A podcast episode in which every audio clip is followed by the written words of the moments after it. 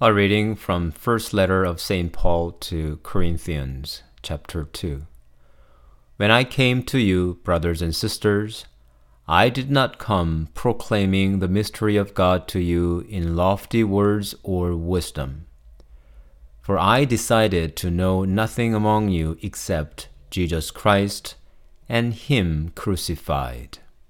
And I came to you in weakness and in fear and in much trembling. My speech and my proclamation were not with plausible words of wisdom, but with a demonstration of the Spirit and of power, so that your faith might rest not on human wisdom, but on the power of God.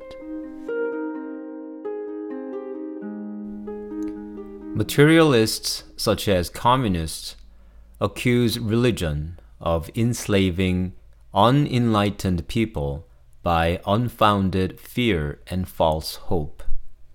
This kind of criticism of religion is prevalent not only among intellectuals, but also among those who are enlightened by the social media these days.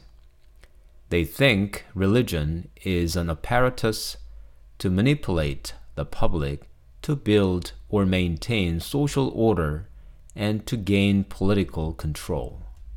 Of course, its major beneficiaries are the clerical class, and the common people are exploited, oppressed, and deprived of their freedom and rights according to this criticism.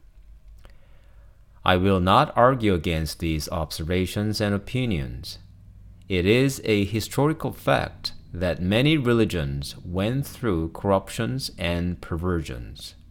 What I like to ask is how religions fall into self contradiction and become toxic. To this question, St. Paul sheds light in his first letter to Corinthians as we hear today. In this letter, St. Paul tells us his work of evangelization does not depend on human wisdom, lofty and plausible words, or eloquence. St. Paul proclaimed Christ crucified with a demonstration of the Spirit and of power. St. Paul tells us in this letter that true religion does not need persuasive arguments and eloquent speeches. A true religion represents the true God whose power naturally emanates for the benefits of his faithful.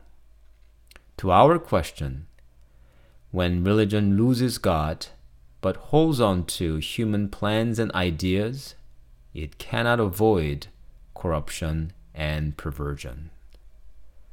The Christian religion is a true religion because Jesus Christ is the true God. And Christianity can keep her dignity only when the faithful rest on the power of God, not on human wisdom. Christianity is not founded on best theories and arguments or lofty ideals and hopes or baseless fear and crafty manipulation. Christianity does not teach any esoteric and secretive knowledge. On the contrary, Jesus Christ reveals his divine power through the evangelists, apostles, martyrs, and other saints, and average people, as long as they are open to the truth, can see and understand who Jesus is and what his teachings are the sanctity of the saints, the heroic sacrifices of the martyrs, the power of healing and exorcism, the visions and prophecies of saints demonstrate the power of God.